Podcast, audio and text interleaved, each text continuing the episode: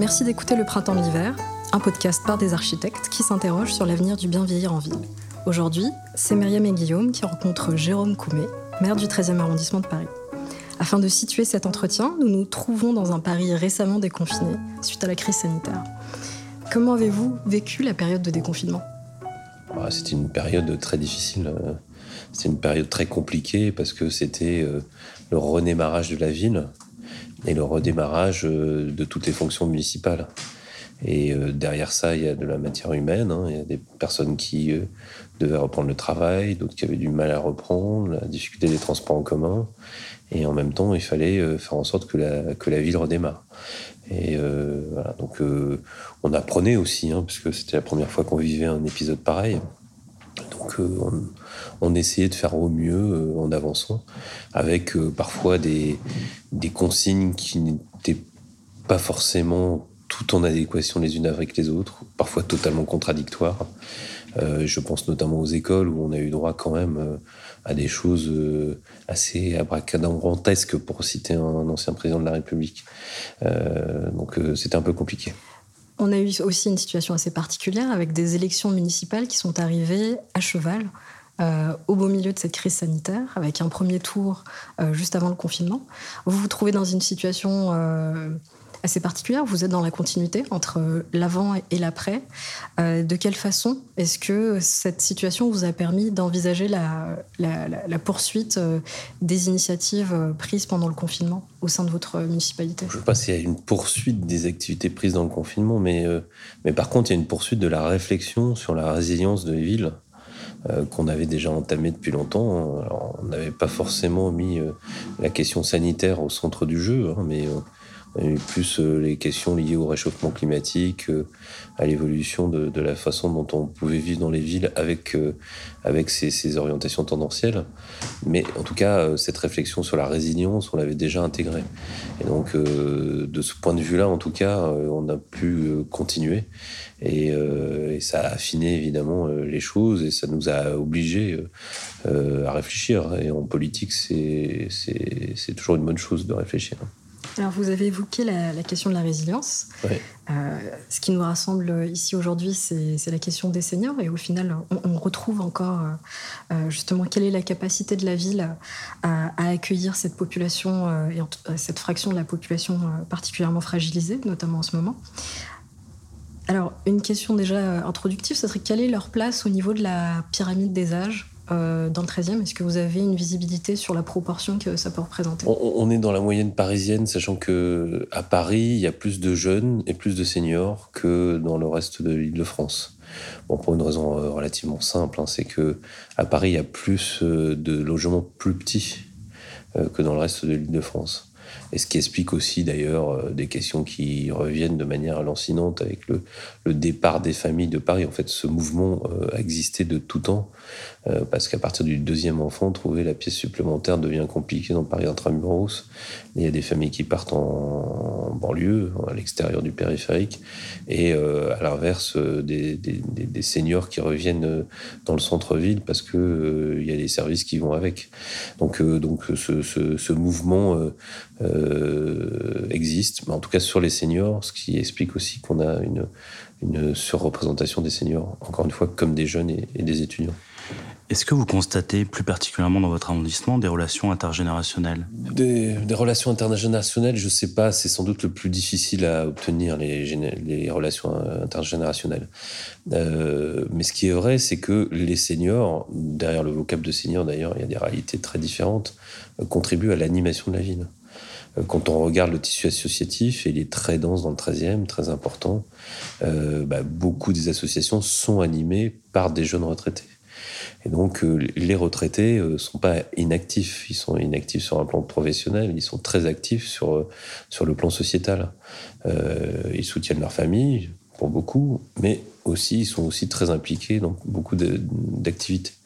Donc on, retrouve des jeunes retraités euh, en, dehors des associations, mais aussi dans les conseils de quartier. Euh, euh, quand on travaille sur la démocratie locale, il y a beaucoup de, retraités qui ont le temps de s'impliquer, plus de temps que, les autres. Et, donc, ils font partie intégrante de la ville. Et puis, à l'inverse, c'est vrai qu'on a des populations de seniors très isolées. Et c'est ça qui est le paradoxe. Hein. C'est là où il y a le plus de monde concentré qu'il y a aussi beaucoup d'isolement. Et euh, Donc il y a les, deux sujets en parallèle. Mais la ville est faite de toutes ces contradictions. Et d'ailleurs, j'ai envie de vous poser la question assez ouvertement. Pour vous, c'est quoi un senior je, vais dire euh, des, évidences, hein, mais euh, dans les âges de la vie, le vocable senior ne, correspond pas aux réalités. alors c'est très difficile de faire des césures d'âge euh, mais il y a les jeunes retraités très actifs. Euh, et puis euh, ensuite, on va, quand on a la chance de, de s'avancer en âge, il y a d'autres questions qui se posent de santé, de dépendance. Mais d'assimiler les seniors à des problèmes de santé, de dépendance, c'est évidemment heurter une grande partie des retraités, en tout cas si on parle des retraités. Euh, et puis, euh, quand, on, pousse les choses, il faut euh, tenir tous les bouts de l'omelette, c'est-à-dire faire en sorte de, répondre à ces questions. Mais ce qui est paradoxal aujourd'hui, c'est qu'aujourd'hui, c'est les jeunes retraités qui portent les questions de dépendance. Avant, c'était des personnes qui étaient actives, qui s'occupaient de, de leurs parents plus âgés. Aujourd'hui, c'est pas forcément le cas. Ça peut être aussi euh, des personnes qui sont déjà à l'âge de la retraite et qui s'occupent de, de, leurs parents plus âgés. Donc c'est tout ça qu'il va falloir euh, réfléchir et faire évoluer. Hein. et tout ce qu'on dit sur, les, euh, sur le développement, enfin ce qu'on a dit, parce que maintenant on revient dessus, le développement tendanciel des, des, des EHPAD, en faisant tout simplement des règles de 3, euh, il y aura tant de personnes au-delà de tel âge et donc il faut tant d'EHPAD. On s'aperçoit que tout ça ne marche pas, en tout cas ne correspond pas aux demandes de la population et notamment des principaux intéressés. Ça me pousse à vous, à vous demander si en votre qualité de maire d'arrondissement, euh, quelles sont vos actions euh, en direction de ces, ces, populations de personnes âgées?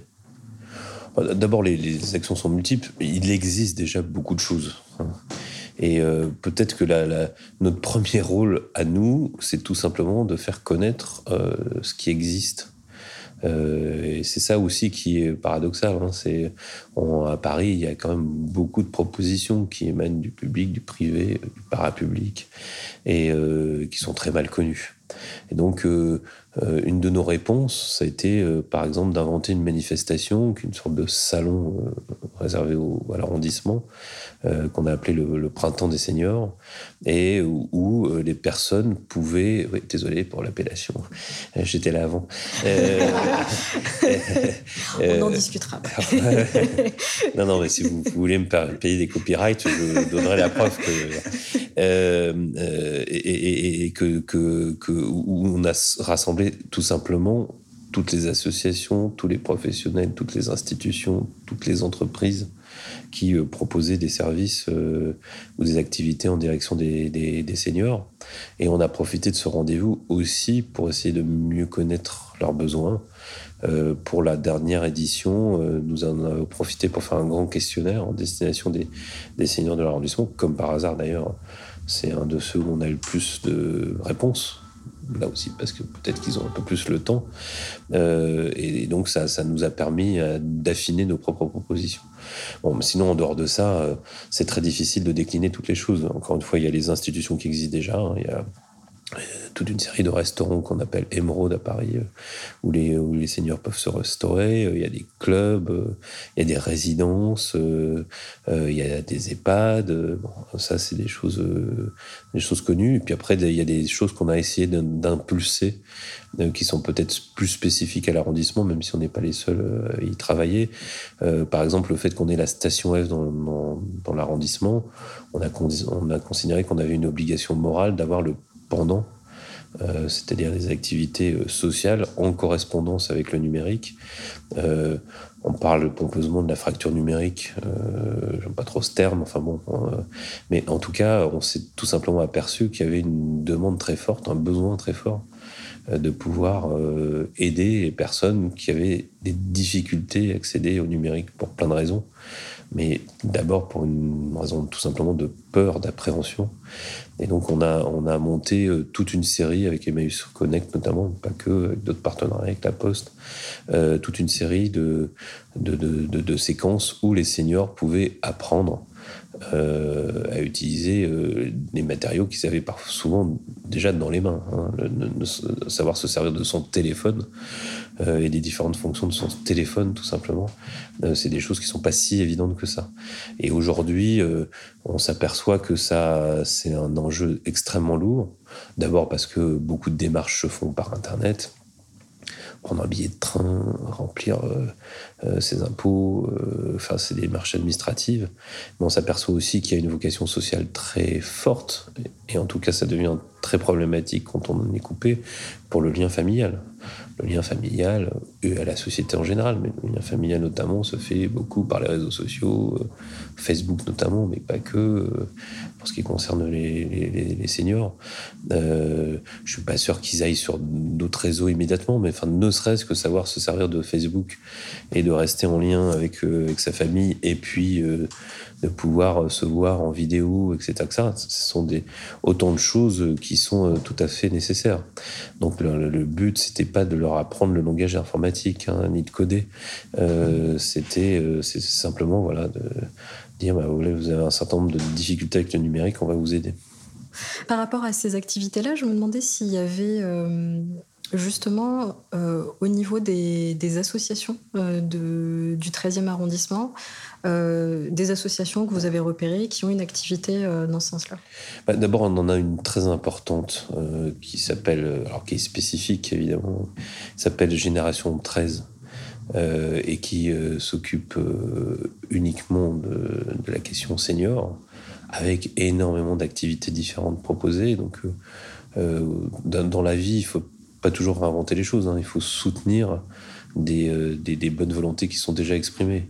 Euh, je ne sais pas si on se tient bien, mais on essaie de les accompagner. Et, euh, donc, euh, il y a plein, plein d'activités, que ce soit sur la mémoire, sur les questions du physique, sur les questions de conseil santé, sur etc. etc. Enfin, je ne vais pas toutes les, toutes les citer. Et, quand on a la chance d'avoir une grosse association de ce type-là sous la main, évidemment, bah, il suffit de voir ce qu'ils font, de dialoguer avec eux, d'essayer de comprendre par l'intermédiaire les besoins qui s'expriment. Et vous parliez de, de l'épisode sanitaire. Euh, quand il s'agit de, distribuer des masques et de toucher les personnes, euh, bah, c'était, aussi un, des liens forts. Maintenant, euh, il y a il y, a, il y a d'autres associations hein, qui font euh, des, choses ici ou là, des associations sportives qui font des choses spécifiques en direction des seniors. Et, euh, donc, euh, on, essaie aussi de travailler avec eux pour, pour étoffer le panel des possibles et des propositions. on connaît la pression foncière de, de Paris et son attractivité.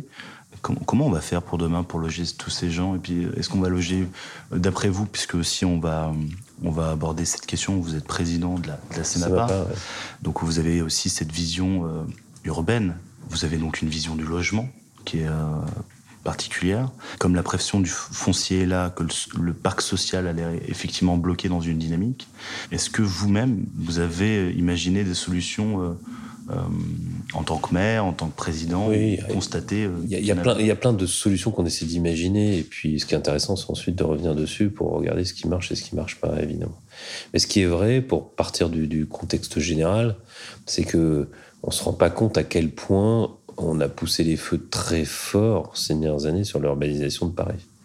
C'est-à-dire que de fait, on est allé chercher énormément de ressources foncières pour les urbaniser pour répondre à des besoins de logement, pour commencer, pour l'essentiel, pas que, hein.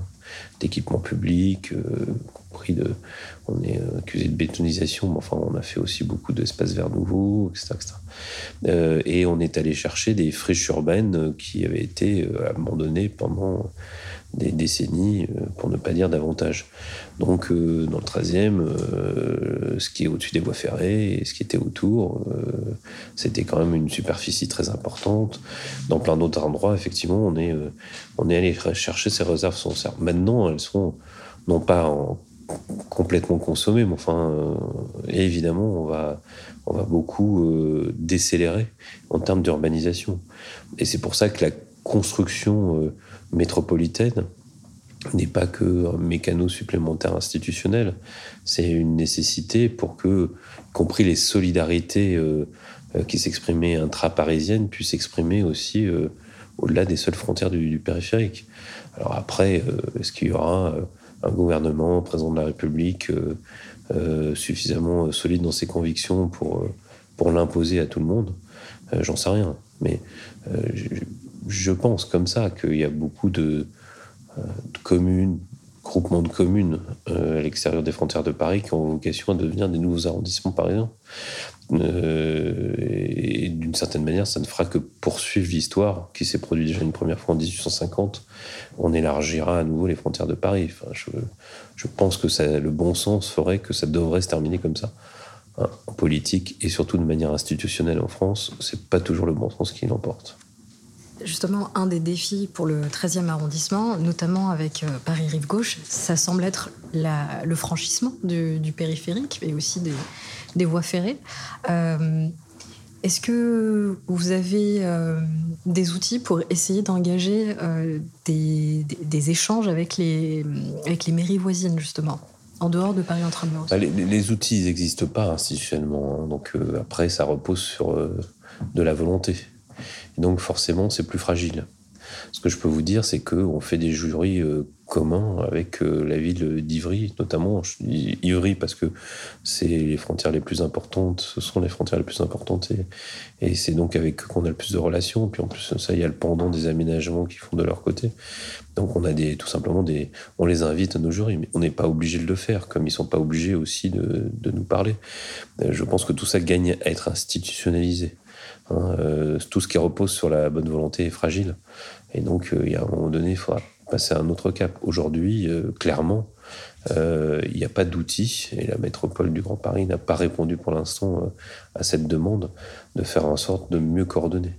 Il y a des cartographies qui ont été faites sur les grands équilibres métropolitains. ça amène, ça amènera sans doute effectivement à donner des grandes tendances d'aménagement. Mais après, il faudra rentrer un peu plus dans le détail. Alors, euh, c'est très bête, mais de pouvoir faire en sorte qu'il y ait une continuité dans les aménagements. On l'a vu pour les pistes cyclables. Hein. Il a fallu qu'il y ait l'épisode du Covid pour résoudre un certain nombre de continuités de pistes cyclables. C'était quand même pas très compliqué. Et ça s'est fait très rapidement, finalement. Et donc, euh, c'est vrai pour plein d'autres choses. Donc, euh, la, coopération doit être plus institutionnalisée. Il y a une pénurie de foncier aujourd'hui en ville. Comment vous voyez le logement de demain, finalement plus compact, interactionnel avec les, personnes, plus intergénérationnel? Quelle est votre vision sur le logement de demain? Du logement intergénérationnel, on a essayé d'en faire, on en fera sans doute euh, demain. C'est pas, c'est, euh, c'est intéressant, mais, euh, mais la problématique est plus lourde que ça. C'est comment on peut faire évoluer des logements dans le temps. Euh, et, ça, on a essayé d'y réfléchir. Euh, et on a commencé à lancer, en tout cas, des, euh, des, expérimentations, plus que des expérimentations, parce que ce sont des réalisations. En tout cas, ça nous permet d'asseoir de, notre réflexion. Donc, il y a plusieurs exemples. Il y a, des, il y a une copropriété, par exemple, qui vient d'être créée dans le 13e, avec la volonté d'ailleurs des, des acquéreurs d'y participer. Le, ils y allaient en connaissance de cause où euh, la, copropriété et l'immeuble lui-même a été conçu pour échanger des pièces. Et donc on verra, c'est une expérimentation sur le temps long, parce qu'on s'apercevra si ça marche, euh, évidemment pas qu'à l'ouverture de l'immeuble, euh, où il y a une sorte de droit de préemption interne à la copropriété, j'exprime pas les bons mots juridiques, hein, parce que ça s'exprime évidemment comme ça, mais qui permet de vendre une pièce à son voisin et avec évidemment un noyer d'immeuble qui est conçu pour le permettre. Euh, donc une pièce peut être aisément détachée d'un logement pour être attachée à un autre. Bon, ben ça, ça peut être intéressant, parce que ça, c'est vraiment euh, quelque chose qui évite de devoir vendre son appartement, déménager. Tout ça sont des frais très importants et donc des freins très importants à l'évolution. Euh, bah ça, ça peut être intéressant. Hein. L'enfant qui part, un autre qui arrive à côté, et hop, hop, hop. Euh, on verra si ça marche. Bon, il y a, d'autres exemples. On a aussi essayé de travailler euh, à la modularité puis voir ce que ça provoquait. Donc, dans une, transformation de, de, bureaux euh, en logement, euh, il y a un promoteur qu'on a accompagné qui a vendu de la surface et non pas des logements tout faits. Et après, c'était à chacun d'aménager son intérieur. évidemment, ils étaient accompagnés. évidemment, on leur montre un certain nombre d'exemples de réalisation de logements dans la même résidence euh, qui donnent des idées. Euh, et ça, c'est aussi c'est intéressant parce que euh, on, voit ce que ça génère. Hein, qu'est-ce que c'est la mode aujourd'hui? C'est d'avoir une grande salle à manger ou une grande chambre? mais aujourd'hui, on, parle des seniors. Aujourd'hui, ben, les seniors, ils vous disent bah non, moi ma cuisine, elle doit être fermée. Hein, et les jeunes couples, ils disent elle doit être ouverte. Ben, si, peut-être si on proposait un peu plus dans un même ensemble des cuisines fermées et des cuisines ouvertes sans laisser euh, le choix à l'architecte, euh, ça serait peut-être pas idiot parce que ça répond à des besoins tout simplement différents et des façons de vivre son, son appartement différents. Voilà, moi je souhaite que dans l'évolution des logements, ben, on se pose toutes ces questions la modularité, l'évolution, euh, les usages. Euh, le enfin, la situation sociologique de l'instant T par rapport à une composition d'appartement. Hein, euh, il faut de temps en temps euh, se poser et puis s'interroger en disant c'est quoi la bonne réponse aujourd'hui?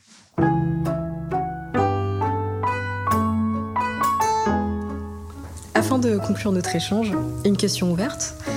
Jérôme Coumet, pour vous, c'est quoi bien vieillir en ville? Demain, en 2030, 2040, 2050 ça, c'est une question bien difficile.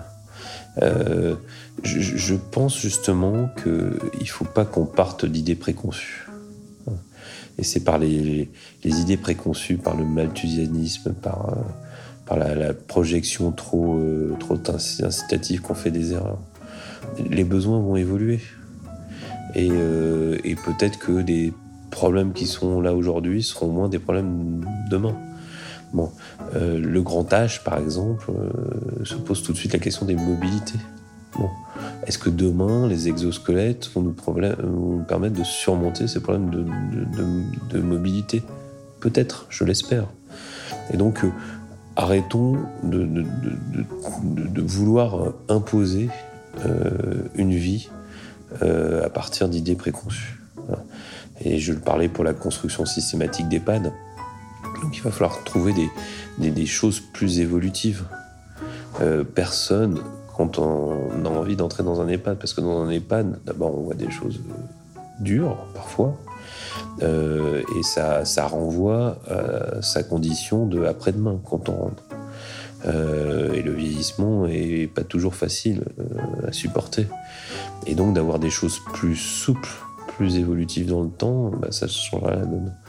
Euh, le, privé, d'une certaine manière, euh, a commencé à nous montrer euh, un certain nombre de voies. C'est-à-dire que maintenant, il y a un certain nombre de résidences avec toute une série de services adossés. Je ne sais pas si c'est l'avenir. En tout cas, c'est une, c'est une piste intéressante. Et en tout cas, la réponse, c'est d'être indépendant le plus longtemps possible d'être indépendant de sa famille, parce qu'on n'a pas envie d'être une charge euh, trop importante, et euh, d'être indépendant euh, vis-à-vis de sa vie quotidienne. Donc bah voilà, c'est ça, vivre demain, ça sera vivre dans cette forme d'indépendance, que l'indépendance, c'est la liberté. Eh bien, merci Jérôme Coumé de nous avoir reçus à la mairie du 13e. C'était le printemps de l'hiver avec Myriam et Guillaume.